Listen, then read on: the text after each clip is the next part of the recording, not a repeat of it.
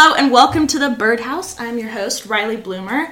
Today I'm sitting with my teammate, fellow realtor, and friend, Ron Lenz. Ron was born and raised in the farms of Iowa, where straight out of high school he joined the United States Air Force and became a air traffic controller.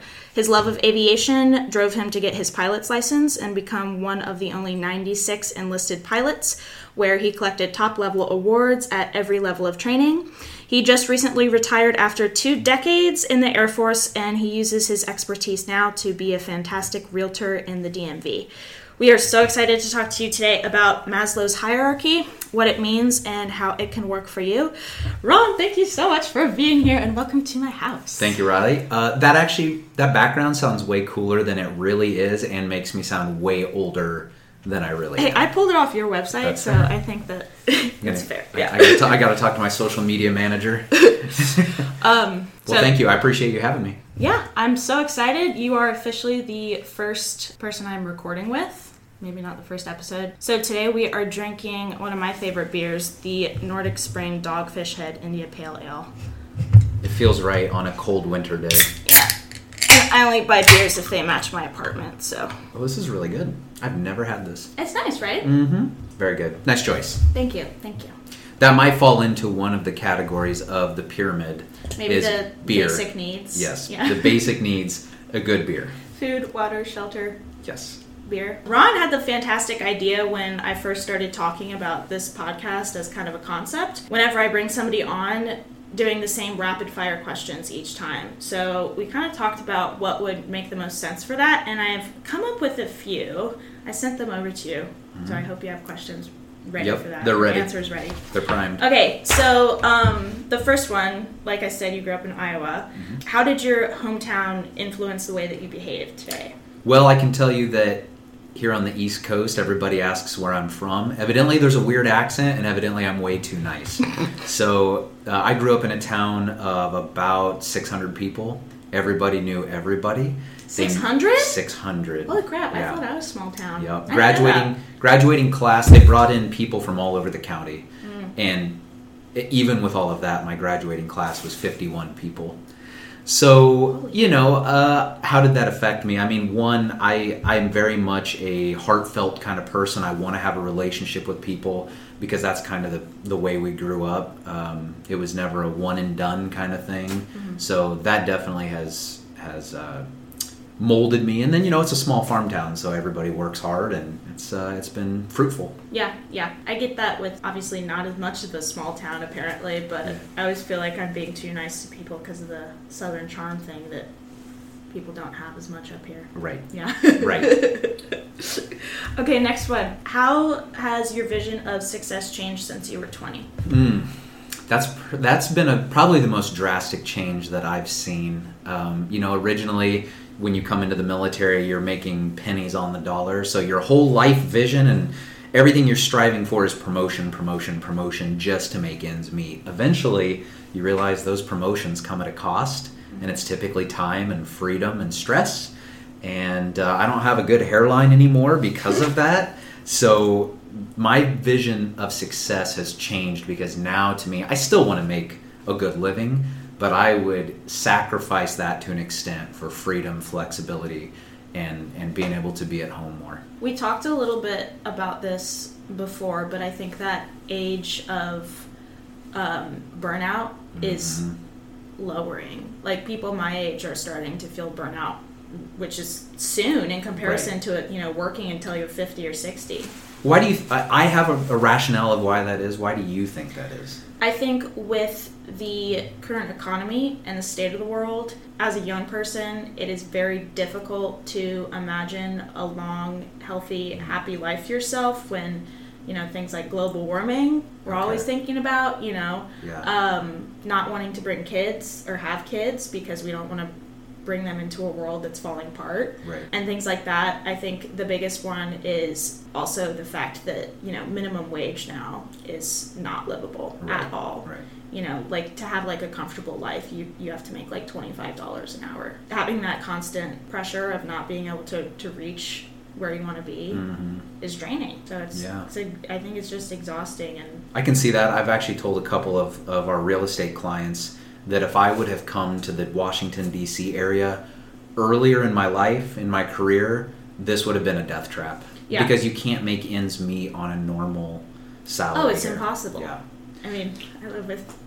I live in an 850 square apartment with my two best friends, which is awesome, but Yeah. you know, it's hard. Well, I think that'll be a really good segue on something. I'm going to take a note as we get into the pyramid. Oh, Um, I ordered the the chalkboard and it's not here yet, so Okay. we'll have to make notes. I, I, I've got something I'll bring back up because I want to make sure we continue on. our- Yeah, watch it be here the second we pack Yeah. That's it'll it'll ring happen. with Yeah. our food. Yeah. yeah. listeners, I can't wait for you know how when podcasts kind of evolve, the the listeners get like names, like on my favorite they? murder. the Oh listeners yes, are the yes, murderinos. yeah, yeah. That's so cute. I can't wait for that kind of stuff. Hopefully, we'll get there. oh, this is my favorite. This was your idea. What's one thing no one on this podcast, so I guess right now just me, Yeah, yeah. um, knows about you? Okay, well, this is my claim to fame. So, again, very small school, keep that in mind. Everybody knows everybody. Mm-hmm. I have pretty much been the class clown through my whole life. Could have guessed. That. Yep. Yeah. and um, and our school wasn't good at anything. No sports. We, we were not good at anything. I played every sport, but I'll tell you the one thing we were good at, and we were known literally across the entire state for, was band. oh, cool. So I was in every every version of band. Um, I didn't. No, I didn't know that. oh no no it gets better. This isn't it. Were you a drum major? No no no no. But I was always the one goofing around, doing something dumb, flipping people's music over. Mm-hmm. Never practiced, just complete class clown the whole time. But somehow it came naturally to me, and Right. again, small school. But Yeah. I beat all the upperclassmen for first chair and all of that. Oh. And where everything pooped the bed. I don't know if we can curse on here. Oh, I'm gonna. If Okay. you can't, yeah. Where everything shit the bed was my final day of my senior year. I walked in, and the band teacher had organized all of this, and they came up with an award that 20 years later still lives on. and it is called the Ronnie Lenz Are you serious? Spirit Award, and it goes to the senior every year who brings the most Oh, life and excitement to the is band. So cute. They literally have a plaque, and every year they engrave it and they put the names up. And uh, so I was back there, unfortunately, for my grandfather's funeral in 22, and I went back to the school for the first time in 20 years. Oh my God. And got to see the plaque, and it was it was really cool. Holy so shit. bit of a band nerd, I guess you would What? say. I feel like I, I I was a theater nerd. I used to be a I would do theater too. But then when I fractured my skull, they were like, maybe you shouldn't be around a bunch of seventh graders playing clarinets. And I was like, that's probably a good idea. But I mean, Yeah. Tommy, little sibling, they're a drum major. yeah, I Big band. I tried to be drums, and uh, I was told again Well, everybody. the drum major is the person who drums. oh, I thought you said drum. Okay, yeah. No, I don't want to be the drum major, but I was. I prefer to sit in the crowd and goof off. Yeah. And oddly enough, in the military, when we would march in formation, I was always out doing goofy stuff. So that's that's the common theme. Mm-hmm. Um, and that'll actually we'll talk about that in the pyramid as well. Well, that's good to know that they appreciated that a lot. Apparently, Yeah, still going. Uh, one more funny thing is uh, my dad remarried, and when her son joined the school, the mm-hmm. guidance counselor says, you know, is walking him through, and this is this, and this is that, and they get to the band room, and she's like, "Our band is what we're known for." And actually, have you ever heard of Ronnie Lenz? And he goes, "Yeah, that's my my stepbrother now." And she's like, "Oh yeah, well we you know we still have an award after him." That so is so fun. kind of funny, yeah. Yeah, I can't. I'm a little. Were you just saving that? You're Yep. doing the classic like dad thing where Yep. put a special story in the back pocket. Oh yeah, that doesn't come it. out until you need it. Yeah, yeah I've got to have some level of surprise. I'm pretty open, but you know you got to keep a few things held back. I have trouble with that because I Oh, I never stop talking. So just, yeah, yeah. I don't know. I loved it. That, tho- those are my most memorable memories. Was it a? It was a big band though, because it was Uh, I mean, big for the school. Yeah. But that was like everybody right. Knew our band That's was how. fire. That's how Yeah. Radford is too, because like a quarter of the school was in band, so it was Yeah. like a Yeah, massive right. band for a like a small school. We actually got kicked out of competitions across the state because we won. When I graduated in 02, we were on year 10 that the high school had won every single competition we Oh, went wow. into, and it didn't quit. They, they've never lost in my 20 years I've been out. and so the, the state said, we you can't keep coming. We have to give Why? people chance. Ah, sore losers. Yeah, yeah. This generation, bunch of snowflakes. It's the generational goddamn hippies. You're sitting in a hippie snowflake's house. I know, Yeah. I know. As the cup holders are, the coasters are flowers. I got them from the beach. Actually, I love those coasters. They're one of my favorites. Everything in my house is my favorite thing. Though. I, I've noticed the shower curtain yeah, and Yeah. the chair. And the I think. I Well, and you posted on 55 Instagram that your knife was your your She was bestie. Beautiful. Yeah. Cool. Well, that wasn't exactly rapid fire, but No, and. I told you that those rapid fires would take we a could have long gone time. way deeper into the whole band hometown thing. That's so I think yeah. we did good. I know. I know. Okay, so tell me about Maslow's hierarchy. Okay. So I'll be honest with you. I was not introduced to this, and I, I didn't have it put in front of me for probably 10 years mm-hmm. while I was in the military. And I kind of looked at it and I was like, yeah, that makes sense. Got it. You have to have the lower rungs before you can move up. Cool.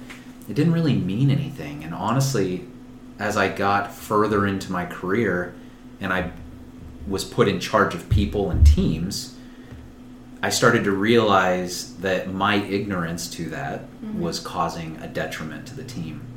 And then you fa- and you know, so you kind of wade your way through it. Unfortunately, it's all trial by error and ruining relationships and maybe ruining a career, right? Yeah.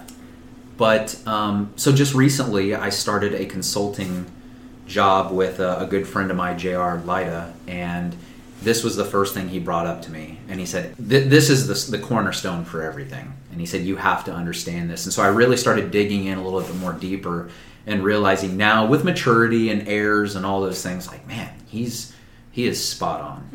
So in theory, it's it's just the concept of you know what is your um, what is your motivation um, for growth, and then how do your deficiencies in that process hold you back? I was researching this as well, and I remember talking kind of a little bit about it when I was at my small stint at college. Yeah. And what we were doing was pretty much this, but it was almost the updated version where instead of a pyramid, it's a circle. Oh, and then it's kind of like rays that move out of the circle, so the inside is you, and then you have these rays because as critics started looking into Maslow's hierarchy, and of course it was developed in what 1960 something. I didn't research that. Well, I did. Um, I- and he he was he was researching off of highly educated white men. So um, Abraham Lincoln, Albert Einstein, all those guys who he decided were self-actualized, which is Sure, the top. sure. He did research a couple women, and then he disregarded. Yeah. Which you know, classic. As this was being kind of looked into, we started thinking about okay, there are people who can be incredibly, you know, in loving relationships, but very poor. You know, Right. Yeah, so definitely more modern twist. Mm-hmm. I would be curious on your take on the difference then. But it, does the new one just kind of allow where the layers underneath of you don't have to be as solid as maybe what this one portrays? Right. So here, I'll just draw it for you. Actually, um, so this one you have. So this is you, and then you have kind of the things that are important to you, and then you have layers of importance. Okay. So let's say for me, and this is on the modern one, aesthetic needs is part of it. You know, feeling beautiful, living in a beautiful place, and that's a big one. Like people Yeah. who live in like this area or where I grew up in the mountains, and then move to somewhere rainy and cloudy. I mean, Yeah. like Alaska, Right. the amount of suicides from on army bases and Mm-hmm. stuff like that is insane. Um, aesthetic needs. So I would if this is least important here and this is most important, I would probably be here. Okay. you know? And then let's say sense of belonging is here. And then other things and i was looking at kind of the expanded version and in the original ver- version it's uh, physiological needs food shelter safety needs love and belonging esteem and then the top one is self-actualization. Now we're thinking about adding in there cognitive needs this one I think would be very important to you the con- the need to learn and have you know constant knowledge and feeling curious and adding that into your life. No? No, You're it's not learning. me. No, Really? it's not me. Uh, nope. I feel like you're always saying like, "Oh, I need to go research that." Yeah, that because I don't. You know, I, I just don't to? know it. But yeah, it's purely, purely a requirement based and not a desired based. Okay, huh? Yeah, you're gonna learn a lot today. Yeah, yeah, yeah. I mean, hey, that's the whole point of the. I mean, like I said earlier, I was like, I could go way off the deep end Yeah. really easily. Yeah. But um, I mean, that's that's important to me. yeah, not to me. Yeah. Hmm. Okay. No. So, but I mean that that's interesting, right? Because that's that's part of the dynamic is knowing on your team who has these needs, Right. uh, or in your business, Right. Um, Right. Because yeah, that's to me, I would care less if about any of that. But to and, and that's how you that's how you think, right? Then right. you're thinking, well, then nobody else nobody else cares, yeah. but they do. Huh. So we like to say the, the bubbles aren't level, you know. The bubbles aren't. That is, I like picturing us as little bubbles. Mm-hmm. That's fun. Mm-hmm. I'm gonna have to draw that now. That'd be hilarious.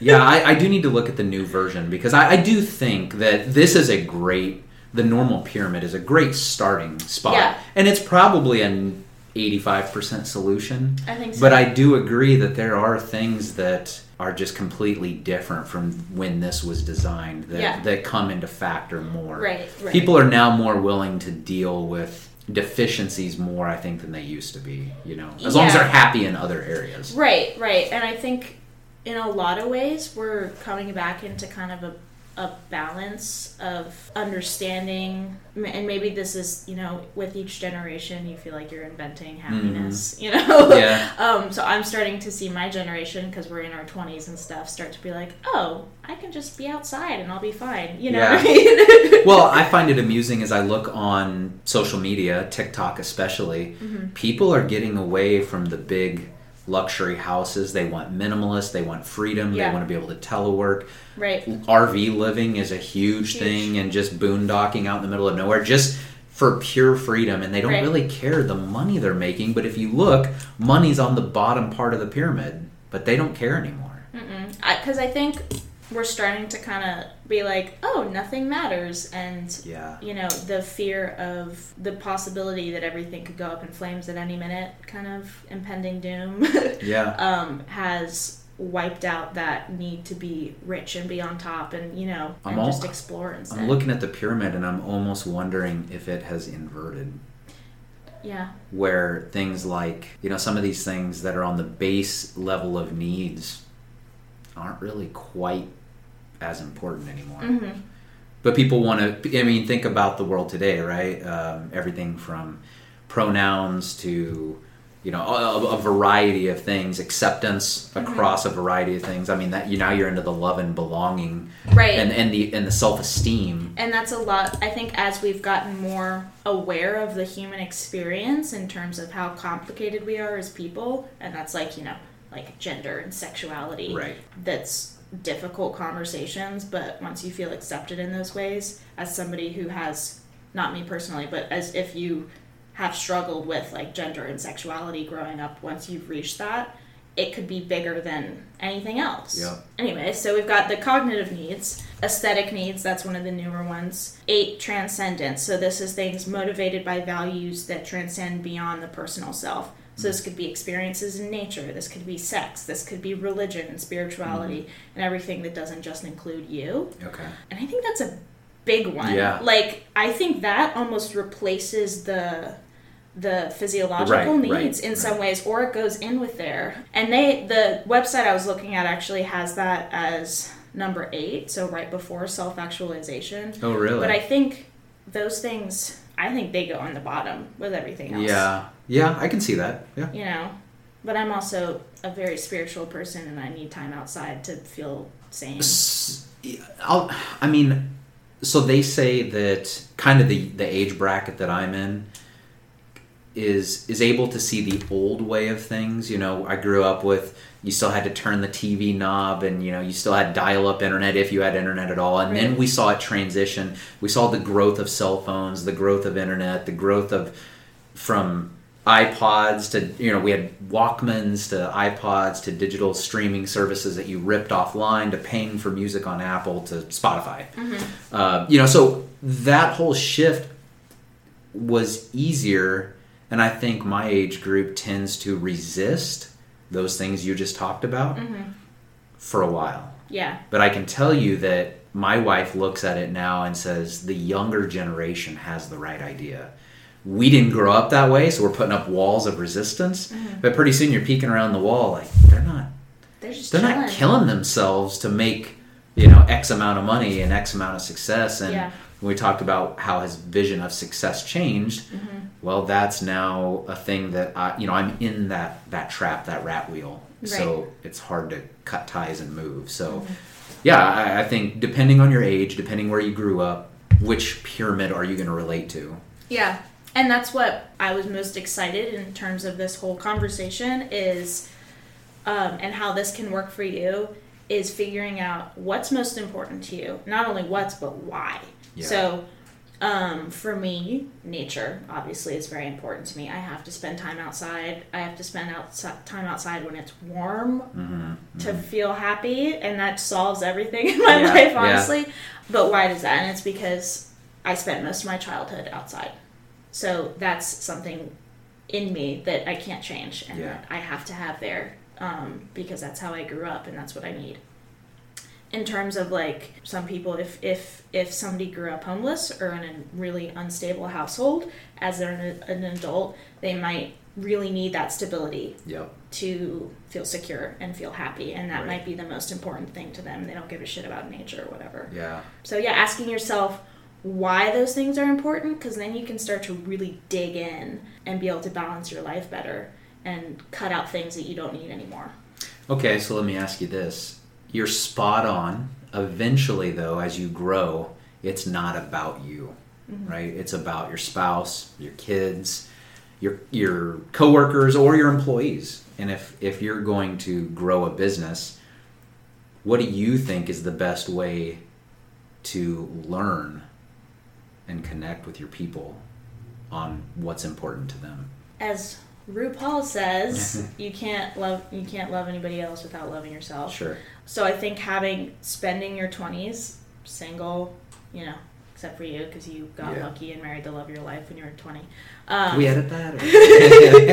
yeah, I'm single. Don't even worry about it. Um, Throw the ring. um, but like the independence and understanding for myself that I've found spending time alone Yeah. and being able to understand why I do the things the way I do and not thinking about everything logically because I also understand that thinking about every all your emotions logically is a wall so that you don't have to feel them and actually work through it Yeah. which is not something I want to accept because I would much rather just be like, well, I'm feeling this way because instead of just feel something. Yeah. But um, understanding why I do the things the way I do so that I can adjust myself to be happier, but also so that I am empathetic towards other people, Right. so that I I've understood how I can look inward and figure out why I do the things the way that I do to understand myself and be able to forgive myself and love myself and then be able to do the same for other people. So look at somebody and be like, okay, I know that they really did not have a stable upbringing, so I'm going to do everything I can um, to make sure that when I'm around them, I can make them feel stable and never do anything that's going to make them feel displaced, Right. you know. And of course, you can't be perfect. You can't live your life trying to please other people all the time. But with the people that you bring in, like your spouse or your friends or whatever, your children, having that thought process of understanding. Yeah, I think that was. Um, there have been a couple times in my career where I was where I was very disappointed at what I produced, and this is this is one of them. Uh, learning to get over that curve, learning that not everybody operates the same way that Ron Lenz operates. I still struggle with that, but I, I'm more open to it because I saw the damage it creates. And I told you the other day, I used to have to, I put a sticky on the bottom of my computer screen that said, Not everybody is the same color as you. And that was in reference to uh, personality traits. We can talk about that on another one called The Four Lenses. It, it's, it's the same as in a relationship, too. The, the way you are at 22 is not the way you're going to be in a relationship at 30 Right. and um, and so that's just one of those things that I think the more educated you are at the beginning, you can at least put the concepts to an emotion maybe or to a frustration or to a win or a loss in a scenario and be like okay this is why that went the way that it did Right. and so I wished I would have known more about this. And one thing I was going to say was, you know, you spend your whole start of your young adult life learning to do a trait, mm-hmm. learning to do a skill, for the most part, right? Because Yeah. you you don't make any money. You're just, Right. ma- you know, so like I have to make money. Go back to what you know. My vision of success was at the beginning. Be the best at your job. You'll get promoted. You'll make more money. You'll serve more clients, whatever it is. And then eventually, that's not what it's about. Mm-hmm. And there's a book that I like, and I can't remember the author, but it's called What Got You Here Won't Get You There. Hmm. And so, all the things we do for years to build up to be the best employee, to get promoted, to get all those ladders moving up the chain, pretty soon nobody gives a shit if you can flip the best burger or whatever it may be, right? They don't care. The, once you get to the top and you're all alone, what's the It's lo- I mean, yeah, it looks lonely at the top. Yeah. But, um, but yeah, I mean, I found that's what ended up happening to me. I, I wanted to be a great air traffic controller. Pretty soon, nobody cared about if I was a great air traffic controller.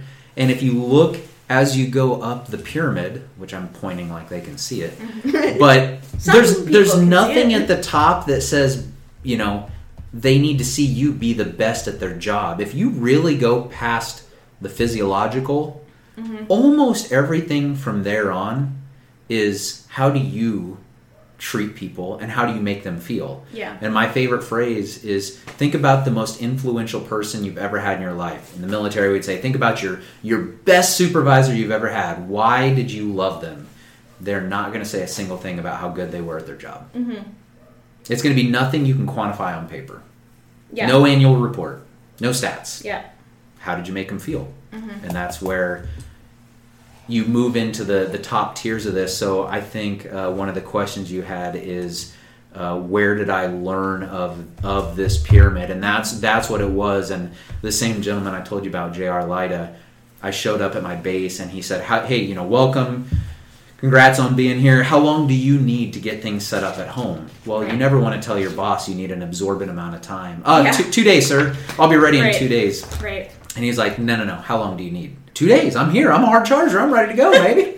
and he was like, no, uh, minimum a week, probably two weeks. Yeah. And he said, you got to get mama right because until mama's right at home, you Uh-huh. are no good to me. And that was the first time I'd ever heard it put, Mm. but he was coming back to we've got to make sure our physiological needs, our shelter, our warmth, food, money, rest, all that's in place to be able to start moving up because he was ready to utilize me at a higher level. Yeah. But I, I needed that foundation. and that goes into if work is something important to you finding a workplace environment that helps you meet those needs beyond just paying you well. Because i mean like you said you'll take you would take a lesser paying job for the Yep. better work environment. Um, and that's so important if you spend a ton of your time working to be in a place where you feel safe and secure Right. and loved Right. yeah Uh, I'm, I'm going to credit him again because I think it's very it's very relevant. But you know his his uh, leadership coaching company's motto is people apply for the paycheck, but they stay for the culture. And if you look, what's physiological, right? Money. You got to have money to start building everything else. Yeah. But pretty soon, they're not going to stay for that because as they start to move up, they're they're miss. There's a deficiency. They're going to go back down the ladder to go fill that deficiency. Yeah. Yep. And that's a that's another thing I saw um, when I was kind of reading about um, how we can adjust it. In the original hierarchy, I hate that word. I'm gonna call it the pyramid instead. um, in the original pyra- pyramid, Jesus Christ, pyramid. Um, Is that beer hitting? n- no, I think it's the the lack of sleep because I was up all night going. It's the first podcast. Physiological is sleep and right. rest. It There you doesn't help. I need a, I need like nine hours of sleep to function. If I don't, I, I'm not a person. It's not good. Hey, I have a job that I can get nine hours of sleep. Yeah, you do. Yeah. You do. So Maslow originally said that the lower needs must be satisfied before you can move up. Right. And with the circular format Mm-hmm. instead, that's saying that you can balance other things um, if on the pyramid they're below and they haven't been balanced yet. Like we said, like, you know, people in poverty. Mm-hmm. Just because they're poor doesn't mean that they're not going to have self esteem Right. or um, intimacy or friendship. And some sometimes higher needs can be motive can you can be motivated to get those higher needs even if you're not satisfied on lower needs. Sure. What's the show? My dad showed it to me. It has um. This is Uh, these are really good clues. yeah. Thank you. There's some guys in it, And they're it's a doing show. some things. They're two detectives. One of them. You're not talking about the new HBO one, are you? No. Okay, he's this huge detective. He's very smart, and he works and works and works. I don't know if this is actually. Matlock, MacGyver. Hmm. Those No. are just names. Those are just. I don't know. Is it an old one? Fuck! What is it called? Shit! I'm not helping at all. I'm just No. saying things. What was the premises? The premises, there are two detectives. He's like a creepy guy. What is his? Oh my god, this is gonna drive me crazy. But he, um, he lost like his wife and his kid. Like they died, so he threw himself into his work. Okay. Kind of loses his mm-hmm. mind later, but you see his house, and he's making money. Mm-hmm. And you see his house, and he lives on. He has a mattress on the floor, and then just books everywhere, mm-hmm. and that's how he has it. But I don't think that's a good example because he he does go kind of crazy. He loses his mind. I was gonna be like, well, you can be, but he was good at work. Yeah, it ebbs and flows, right? So the other thing that I think plays into it is where does your motivation come from? Is it Yeah. intrinsic? It is is it extrinsic? I feel like most well balanced, self actualized people, for the most part, are primarily intrinsically motivated. Mm-hmm.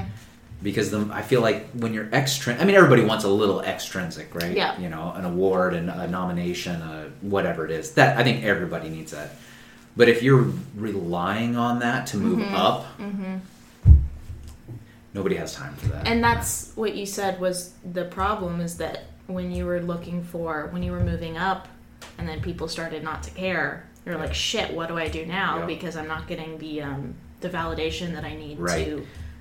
And that's that that is a perfect segue we won't talk about it today but when you talk about so we've talked about the four lenses which is a Right. personality mm-hmm. and then that goes into the five gears i'm sorry the five voices The five gears. there is five gears too and five gears is talking about work balance work life balance Is this gonna be a? I think this might need to be like a part one, part two because these all go. as long as you keep hand. buying beer i'll Okay. keep coming over That's a silly thing to say. I will always keep buying beer. Five gears. five gears and five voices. I really like the five voices. I think that's incredibly useful to figure out what is your leadership mm, voice. Mm-hmm. And what you just said, I'm a connector in five voices. I'm a connector and then a secondary of a nurturer. So a connector's strength is they, they know everybody, they've got a person, Right. they'll talk to people on the elevator, they, they just want to gather as much data, make as many connections and friends.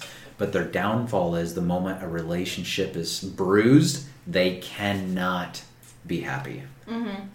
It's all encompassing until they figure out why, and then it still eats them up, and I'm guilty of that 100%. Yeah.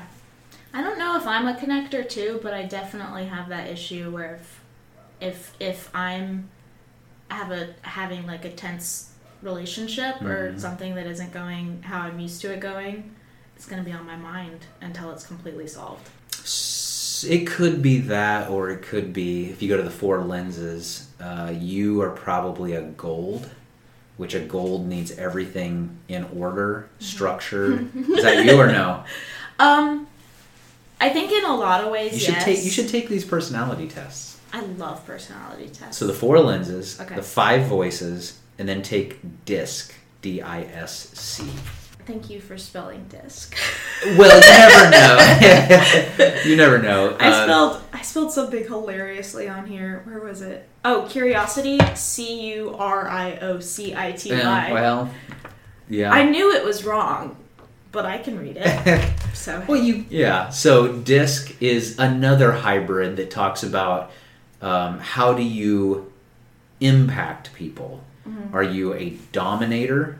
Are you an influencer? Are you a stabilizer? Or are you a I don't remember the C. So uh, that comes into play. Is it connector? No, it's like a curiosity or a Huh. no consciousness. There it is. Mm, mhm. consciousness.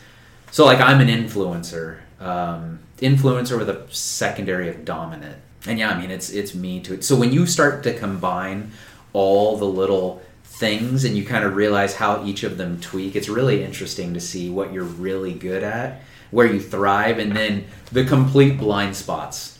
Mm-hmm. So again, talking about the pyramid because that's our goal of being here today Right. when you start to learn how do you act and influence and lead people or a relationship then you can kind of realize where on this chain you are going to struggle and then one more thing not to hijack the mic but you were talking about my lack of desire to learn and take in knowledge i am the most unanalytical person i hate numbers i Oh, I hate hate graphs i hate too, yeah. stats but the other thing I hate is having to overanalyze something to make a decision. So Mm-hmm. I call that analysis paralysis.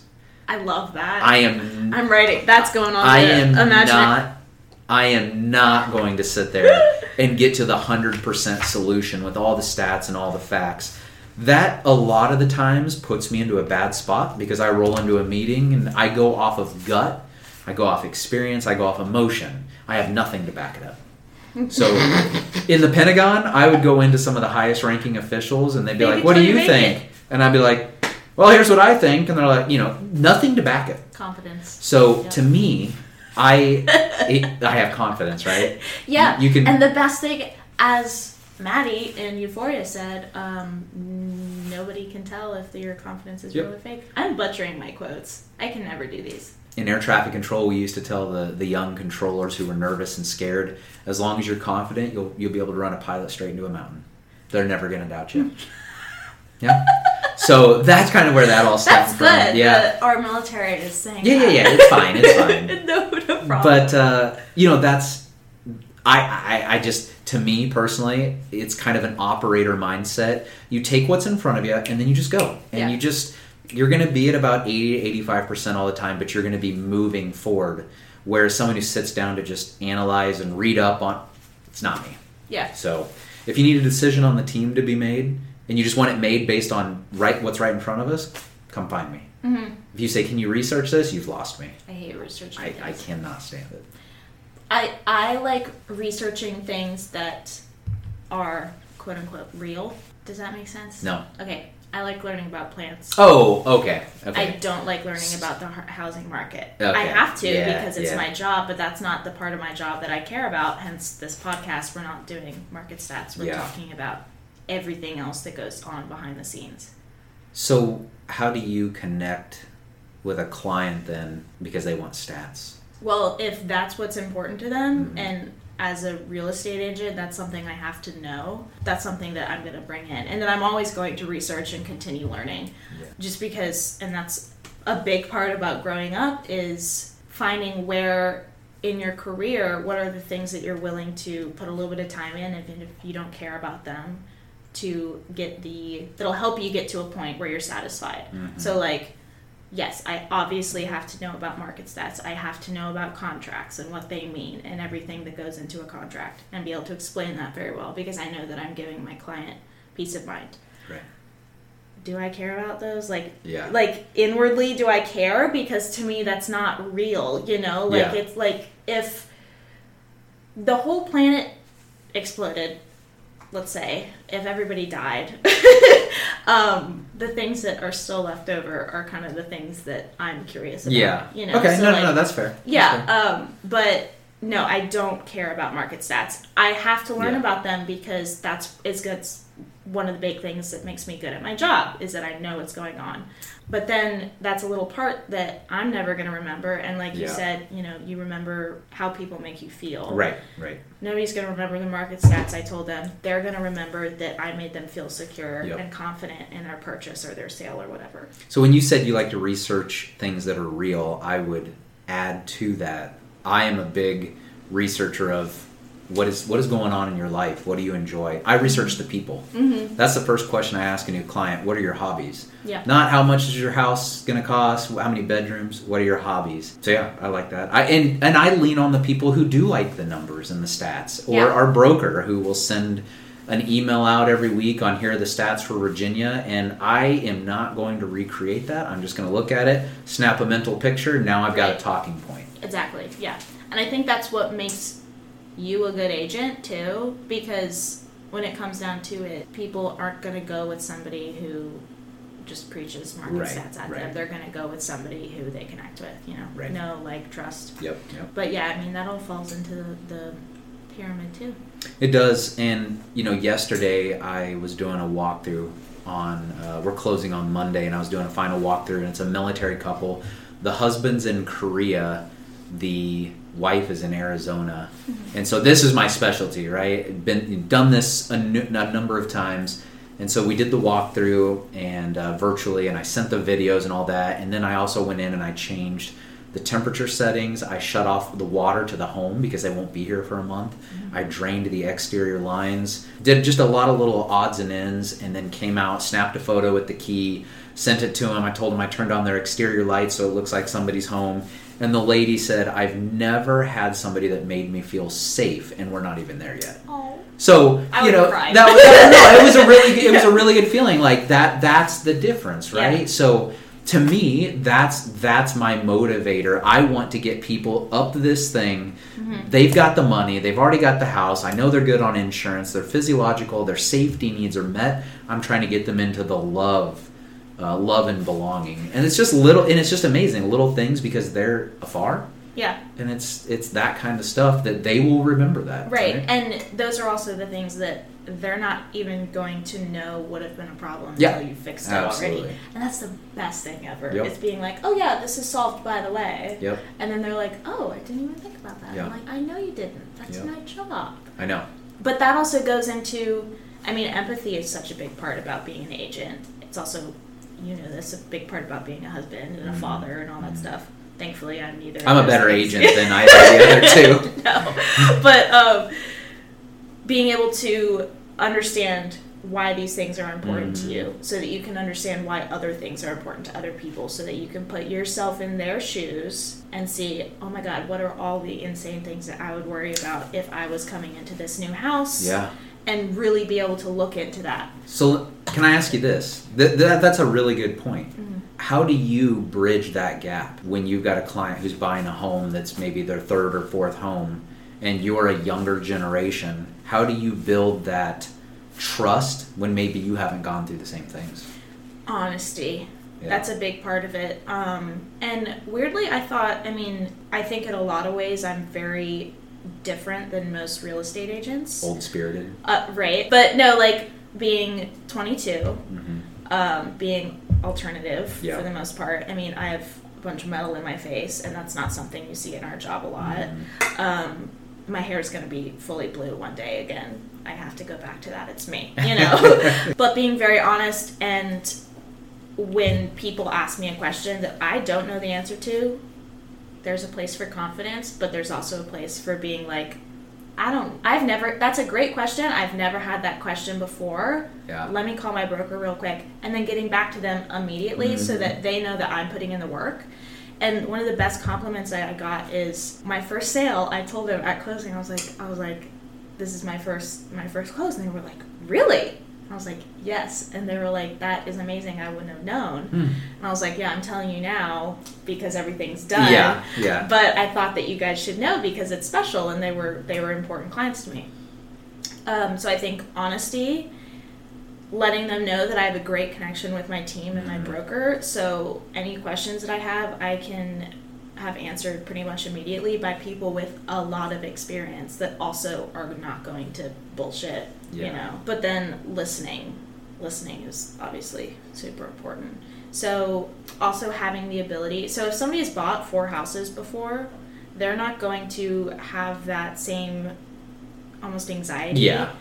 That I have about it as the agent, and I know that's never going to go away for me because I know myself. And Yeah. I one of my You are a affirmations, right? One of my affirmations in the morning, I write this in my journal every day, is it's not anxiety, it's motivation, Yeah. because that is something that really helps me knowing that or telling myself, even if it's not true, this isn't something that's hurting me. It's Yeah. something you know. It used to be to a point that was hurting me, but now I've got it under control where I can say this is motivating me to do the things I want to do and Yeah. and watch out for the things I need to watch out. Yeah, the nervousness Right. keeps you sharp. Yeah. The moment you're relaxed and not worried, Mm-hmm. that's a problem. It's like um, construction injuries. It's never with new people. Yeah. It's with people Yep. who've been working in the business for 20 years. Yeah. Yep. get comfortable. Yeah. Um, so I think that's a big part of it is having that anxiety that um, you know four-time homeowner doesn't have anymore. Sure. So that I'll catch things that they might not be looking out for or care It's true. about. You know. That's true. But I did get a compliment one time where the person was like, "You were just on top of it, and you made sure all of our questions were answered." And I was like, "Thank God," because I don't know shit. You know, Yeah. Like we can be great agents, but I mean, even our, our team leads will say all the time, "I call, you know, I ask so many questions Right. every day because I don't know anything because there's so much that goes into this." It's um, it's funny. I was just at physical therapy, and the guy was asking how long I'd been doing real estate and how I transitioned from 20 years of aviation to real estate. And the one thing I told him is I had very difficult jobs where teams were important, and I was leading facilities of 100 people. And what you learned was people, mm-hmm. and that's what real estate is. So the unlocking the door and writing the contract is the easy part. It's all the emotions, it's all the experience, it's being able to talk with the other agent, talk down a scenario or a situation. It's it's far more emotionally driven than what I thought. Oh yeah, it's. I mean, like if you low, if you make a low ball offer, even if you don't agree with it, Yeah. you know, sometimes you just got to do what the client wants to do. The responses that I've gotten have been kind of hilarious sometimes, and I'm always shocked every time. And I, I haven't, you know, I don't really work with a lot of investors or anybody Mhm. like that, but I've had clients that are very old timey Yeah. in their ways. So you know, going like, oh, we'll we'll offer at eighty and settle at ninety percent, and I'm like, you know, that's not in this market, but yeah, yeah, you know, we'll make an offer. It's not going to happen, and then you know, I'll be able to just have that discussion with them um, as the time goes on. But oh my god, I've been like hysterically laughed at over the phone Yeah. before, and I'm like, ma'am, I don't want to do this either, but like, yeah. I'm not going to lose a client because I because they need to learn, you know. Right. So yes, it is an emotional job for sure. Okay, so you said it was difficult for you to be able to kind of understand that other people aren't the same as you. hmm In terms of the levels, um, in the classic form, which one was the most difficult for you to kind of nail down? Uh, honestly, probably the physiological, the, the most basic level, and, and and the reason behind that is I'm a very intrinsically motivated person. Mm-hmm. It, I mean, I may not have the fanciest car and all the other stuff, but my house is squared away, and I've got enough to pay the bills. And if that's all I've got, it's squared It'll away. okay, yeah. And that was part of that farm town upbringing and all of that, right? So as I moved up the ranks and we would get people in, I just felt like that was already taken care of. Mm-hmm. And a lot of these people grew up never having to do chores and never having to do any of these things, knew nothing about money and finances. So I was already trying to bring them in to the love and belonging because I'm Right. very heartfelt connector, very heartfelt, uh, emotionally decision maker. And so I'm like, come on in. We're you know we're gonna be a team. We're gonna be a team. And what I watched was they were not committed yet at the same level. Mm-hmm. Then I felt like I was doing something wrong. And where truly all it was was behind the scenes. They were trying to figure out 18 year old, fresh out of the house, life. How do I do my laundry? How did I do the laundry? I mean, I'll never forget when I just chewed a guy's ass because he was falling asleep at the radar scope Oh, and yeah. 18 years old, and I am riding him like Seabiscuit. and I up one side, down the other, Mhm. and you know, telling him all the reasons why it's not acceptable, not acceptable. And then we come outside, and he was like, "I've I I was up all night playing whatever new World of Warcraft or Call of Duty Yeah, or whatever yeah. it was, and I was like. Like You you, no can't, you can't be up till two or three in the morning, and he's like, "I've never had freedom like this. I, I, I don't know the boundaries yet." And he's like, "I'm just trying to figure life out." Yeah. Um, so yeah, that was that was a hard thing because to me that was stuff that was ingrained from a young age. So I'm trying to get them up the ladder as fast as they can because once they're up the ladder, up the the pyramid, Mm-hmm. um, they want to stay. They feel needed and valued and certified in their Yeah. job, and you know. So I was missing the bottom rungs. That's something I struggle with, and I have to remind myself. And thankfully, I have a mom who reminds me of this a lot. Is when I think about friendships and relationships, I think about it in an 80 20 way. 80% of them, 80% of the experience you have with them should be great, should be wonderful, you should feel comfortable. I mean, it doesn't have to be incredible, but you know, Yeah. neutral. Um, them as a person, 80% of them should be loving and, Yeah. and, and good and make you feel comfortable in the relationship. 20% can be absolute shit chaos. If it starts to trickle into that, you know, 70 30, where you start to feel like more of that time is spent where you're uncomfortable or nervous or they say weird, more weird shit to you, might not be a relationship that you need in your life anymore. But also being able to look into that and being like, okay, they're kind of coming down. I know this isn't them because maybe they just lost their job or something, so they're on edge a lot. And being able to look at somebody like you've known them forever, that's a big thing for me Yeah. because most of the people I grew up with, I mean, like when I was like a senior in high school, I had known all these people my entire life. Small school, you Right. know everybody, Mhm. everything about Mhm. everybody. Yep. Yep. Um, and even the people you don't like, when they're being little shits, you can be like, "Oh, that's just Yeah. that's just them. I'm not taking it personally because that's how they've been their whole life. It's not about me."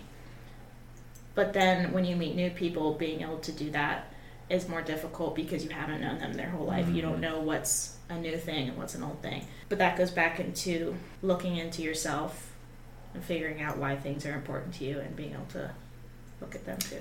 I think this is a great first piece to discuss. And then I think that if you, as you begin to utilize this in everyday life, you're still going to miss the mark if you don't know those other pieces about you. Yeah. And then ultimately about your team. Right. So I did get to the point where I would give out those surveys. Yeah. Eventually, you work with people long enough, you'll kind of figure it out. But when I would first show up to a facility, for about six months, you don't, you're just kind of sitting quietly and you're not trying to rub people the wrong way. And so after, you know, a month or so, I would go and, and kind of hand out little surveys and be like, I want to be able to efficiently lead you and Right. not, not break down a relationship. And that was helpful. Yeah. But you got to know it about you first.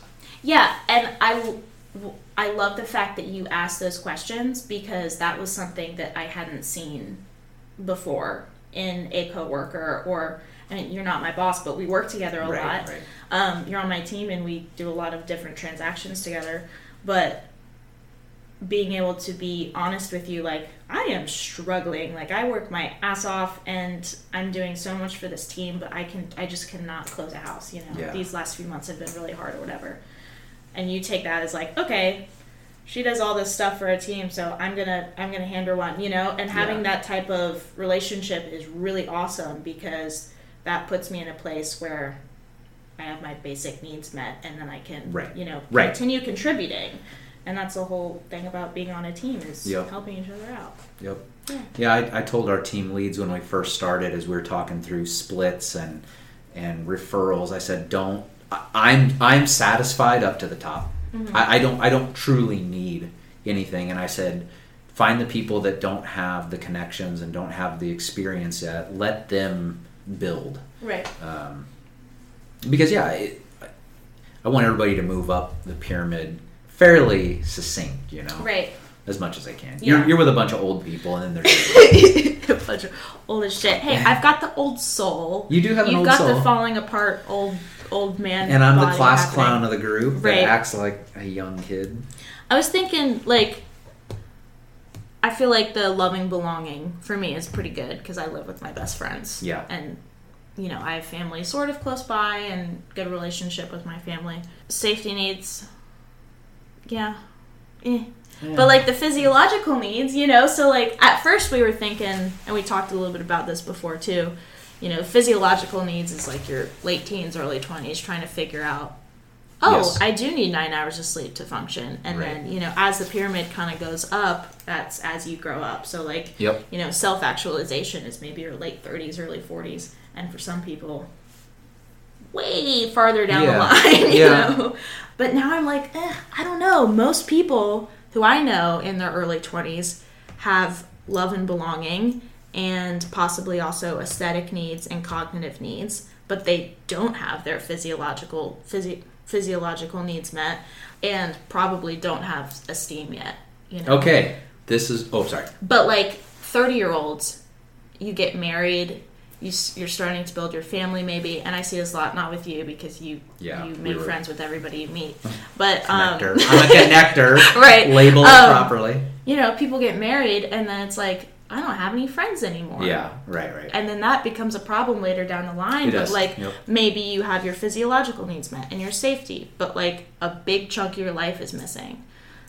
So I think it changes and It does. that's another part of looking in and being like, what do I need and why? So let me ask you this, and then uh, I, this is what I wrote down when we first started when we talked about the difference in the generational gaps. Mm-hmm.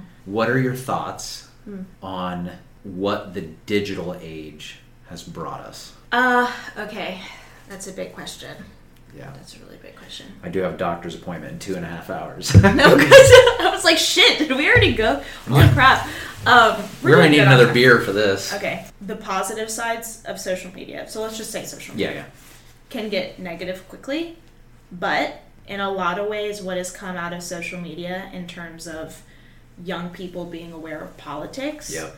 you know, going back to gender and pronouns, having a greater understanding of that, being able to, to be empathetic to other people that you've never met before, Mhm. but having that constant education and empathy in a lot of ways. And some people, you know, you open Nextdoor or Facebook and you're like, Jesus Christ, like, how can you be so hateful? yeah, But then other times you open it and it's somebody who, like, I see a lot of trans people on my feed who are like, I'm, you know, like a trans woman who's like, I'm trying makeup for the first time, and maybe they haven't transitioned or anything like that, or aren't in a family that accepts them. Mhm. And everybody in the comments is like, You look so beautiful. Like, Yeah. You know, and that is fucking awesome and not something that would have happened in your childhood no, but also that bridge between if let's say you were a kid now well that's not a good example but a kid in i was like you let's say you're a trans kid in iowa but maybe th- there's trans kids in iowa who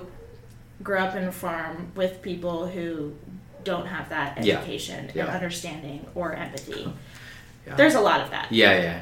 but they can go on the internet and have those people You're right. validate them and be like this is okay and you're gonna find your people one day and that's fucking awesome because finding love and belonging Yeah. through the internet which sucks in a lot of ways but it's literally saves lives people Yeah. can also get bullied to death on the internet Sure, literally. sure. So I think that's awesome. Finding acceptance and belonging. Also, when in terms of the politics, like like actual politics, when something happens, I will hear about it immediately from other people reporting on it on Right, the internet, right. which is awesome because I have to put in no effort Yeah, to be aware of what's happening in the world. right. And that's really awesome because, you know, 20 years ago, you would have to read or read the newspaper or something, and now I'm just scrolling, enjoying myself, and zoning out, and watching these people who are very passionate about it and smarter than me talk about what's going on in the White House, you know? Mm-hmm. Um, so I think that's really great. With that, too, the whole chronically online thing. So, like, taking things too far, expecting a lot of people who don't understand instead of if you grew up in a place where you didn't know a lot of gay people or something, mm-hmm. immediately kind of hating on those people, which then pushes them into a box. So, like, if you're, if you've found yourself on the internet in a place where you get constant acceptance and validation from people and then you meet somebody who doesn't give that to you even if they're not a mean person. I've seen a lot of times people going like immediate shutdown and being Yeah. like that's fine in a lot of ways. You have to set boundaries for yourself to protect yourself so that you don't you know because sometimes you you're just like i've dealt with this enough before. But also understanding that we we can't make any change or grow as a culture if you're not willing to talk to people and like understand that somebody is com- like understand where they're coming from i think is the biggest thing. Like are they coming from a place of hate or a place, place of curiosity? Mm-hmm. Do you know what i mean? I do. and of course all the other horrible things on social media like giving 10 year olds eating disorders because of how much we push women looking a certain way and men Right. looking a certain way too thankfully i'm on a part of the internet where i feel like it's Is that the black web? right yeah Yeah, yeah, yeah, yeah. Uh, you know i love selling like kidneys over there it's really fun for me It's fun. I It's a mean, you got to make ends meet. i'm a connector You are a connector. You're also a harvester. right harvester um, but gatherer. it's my it's my it's my gatherer instincts um, but yeah, I mean, thankfully, I'm on a spot of the internet where I'm comfortable. But most people my age were like, like I never was on like Omegle or anything like that. Do you know what Omegle is? Nope. Okay, so it's like a chat room, but it's video, and you Oh. log on, and then you're just with a random person. Oh. You can see how that could end badly. Yeah. Very quickly. Yeah. Especially with children Yeah. and pedophiles. Yeah. I avoided that kind of thing because I had a prospectively easy upbringing with parents who loved me and was stable for the most part. I didn't really feel the need to get on that because Yeah. because I had that easy upbringing, I had the education of being like not everybody's gonna be nice, and there are weirdos out there who want to hurt you, you know. And I was Yeah. like, I don't need that in my life. I'm ten. I'm gonna go outside. You know what I mean? Yeah. But a lot of people didn't have that, and they were looking for validation in dangerous places. I don't know. I can tell you, I took I took two notes um, because we could branch off on this seventeen different ways. So to try to keep it streamlined, in my opinion, having lived in the world without internet on a phone, barely without internet in the house, to now, I agree with you. I love the fact that I can check banks, I can do everything on my credit card. I have Apple Pay, I can look up anything that I want in my hands. But to me, it's also what is causing the burnout mm-hmm. because there is no such thing as shutting it off. Yeah. And so, when the younger generation, as you mentioned earlier, you said you're burning out faster because you're thinking of global warming and you're thinking of all these other things because it's always in front of you. Yeah. There's no way to get away from it. And I agree 100%. I love the the ingenuity and the creativeness and the open-mindedness that has come from it. I learn everything now on the internet, right? Mm-hmm. But I think that I see it in my kids, especially my teenage daughter. If if the if the electronics go away, she has no idea how to function. Mm. And as I've talked to other parents on like, hey, do we do we take electronics? They're like, no, we tried that. That's not a route you want to go down because that is their new going outside. That is their new network. That is starting to meet the bottom layers of their pyramid in their world. So that's a that's a hard struggle because I was the same way. I was like, you know, go outside. We didn't have all this crap. Um, but you try to do that now, and there there are no kids outside unless they're in a sporting event. Right. You go you go through a neighborhood. There's not kids out just running around like there used to be. yeah, and that's kind of heartbreaking hmm because so much of like But that's why I feel like the pyramid is beginning to flip too, where you know they seek self-esteem on the internet first from a Right. from a stranger, from a group of cosplay friends or whatever they are, and then you know then they work up. And so when you take that, it's like you're almost taking the bottom layer of their pyramid. Well, I think validation for children is really important. I have a I, I feel like I'm pretty confident for the most part now. I'm a fucking psycho sometimes and weird as shit, but like I'm good with who I am, you know. but as a kid, I had no concept of self. Like Yeah. I, like I felt like I, I, I had lots of hobbies and I had friends growing up. I was a lonely kid in a lot of ways, though, because I felt very different than everybody. I was a tomboy and, you know, just And you were like Benjamin Button, aging in Ugh, reverse. I hate that movie Aging in so much. Um, Your body's aging the right way, but your soul so started mad. at That was 113. Brad Pitt, right? Yeah. Why the fuck did they have Brad Pitt play in that movie? It doesn't make any sense. I don't know. Because he's a beautiful little baby. I hate the scene where they're sitting on the porch at the end. Uh, I've, I've only seen it one time. Okay, well you you brought this up, so you have to Okay. go watch it again. Ugh. We'll have a Benjamin Button episode. Will we? Um, fuck, what was I talking about? Um, Lonely tomboy.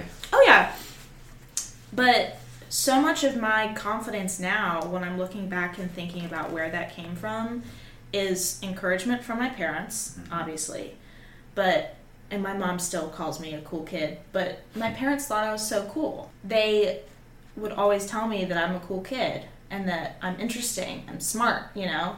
And me and my mom are probably going to talk about this, but like body positivity as a child is really important. And my mom was retelling me a story of when I was little. I was like 3 or 4 and I had a babysitter who was a college student and she was really cool, but she was a college kid who was, you know, kind of an idiot like we all are. And mom was putting me in the tub and I stood in front of the mirror and I sucked my tummy in and I went, Ugh, I'm so fat, I'm not eating anything tomorrow as like a four year old. And that's something that like a lot of little kids do and that's fucking insane because I heard her say that. And that monologue started in my head as practically a toddler that I was fat Mm. but having a parent that was able to she said oh no like your belly is round and beautiful you know that kind of Yeah. thing but also having parents that would be like get the fuck outside you know Yeah. you don't have a choice Yeah. and i was a i was a tough kid too but because i'm very stubborn um you know this Yeah. but i think validation as a child is what's going to give you confidence as an adult in a Yeah. lot of ways because you don't have the ability as a 12 year old to be like i'm doing this for me Yeah. i knew who who i am because you don't know No, who you no. are you have to lean on the people in your life and if you don't have those people it's going to be really hard for you as an adult Fair. Yeah Okay. Okay, I guess the last one. So this ties back into the theme of this podcast, which is growing up and growing a business, which is what I'm attempting to do, kind of shakily, but I'm doing it. How do you recommend someone like me, and you know me pretty well, um, who is just beginning their life in business to really apply this method? I didn't prep for that one. Did I send it to you? Yeah, I think you did. I guess I'll go. I mean, I, I got to go back to where did I fail and where have I seen others fail.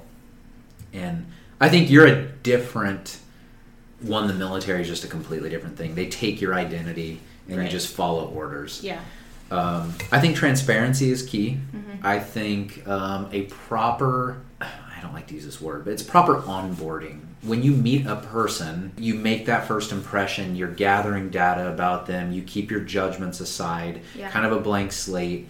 You know, we talk about when you bring a person into the unit, your onboarding is sets the tone for everything else there on out. But I, I just wish I had more knowledge of this. I wish I would have had somebody sit down and explain it in a mm-hmm. way that made sense because it just it, they were just words.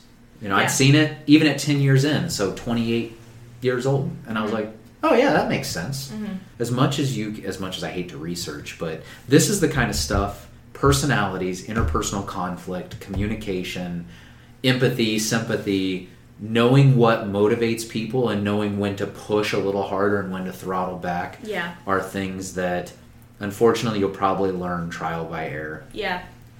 Yeah. Yeah. because it's theory right Yeah. it's theory and we have all this theory and then nobody uses it because you just you stay on the path you're on You're, yeah, the one that you understand. So- yeah. terrible answer i didn't give you just any- go for it. yeah just much. just full send it Yeah. and um be able to apologize. Probably. yes, yes, and and actually, um, that's actually a great point. There was one time that I made a decision on revoking promotional enhancement for an individual, and I had my reasons why, and I came to her and I told her why, and I saw her break down, and I went back after the fact, and I was like, I I let emotion and frustration get in the way of that. And I thought like big, big picture. And I decided I had to reverse my course. So the next day I came back and the first thing I did is said, I apologize. And I thought about it and I was in the wrong. And she broke down again and she was like, I was hoping you would see it. And she's like, thank you for apologizing. Yeah.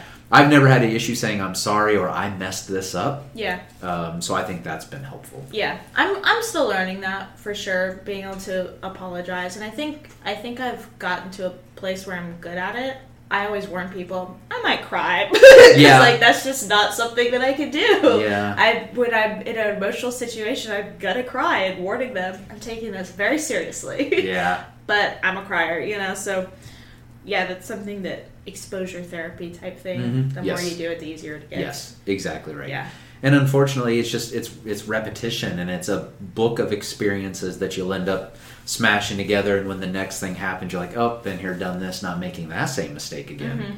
Mm-hmm. So Cool. Yeah. Well, I think that's a good good close to the conversation. shut the book. Yeah, shut the book.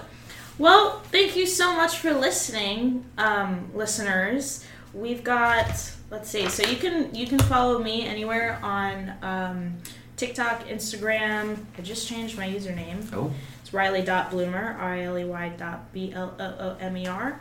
Um, and then also, if you have anything to say about this podcast, you can email um, me to at you can let me try that again. You can email me at thebirdhouse2023 at gmail.com.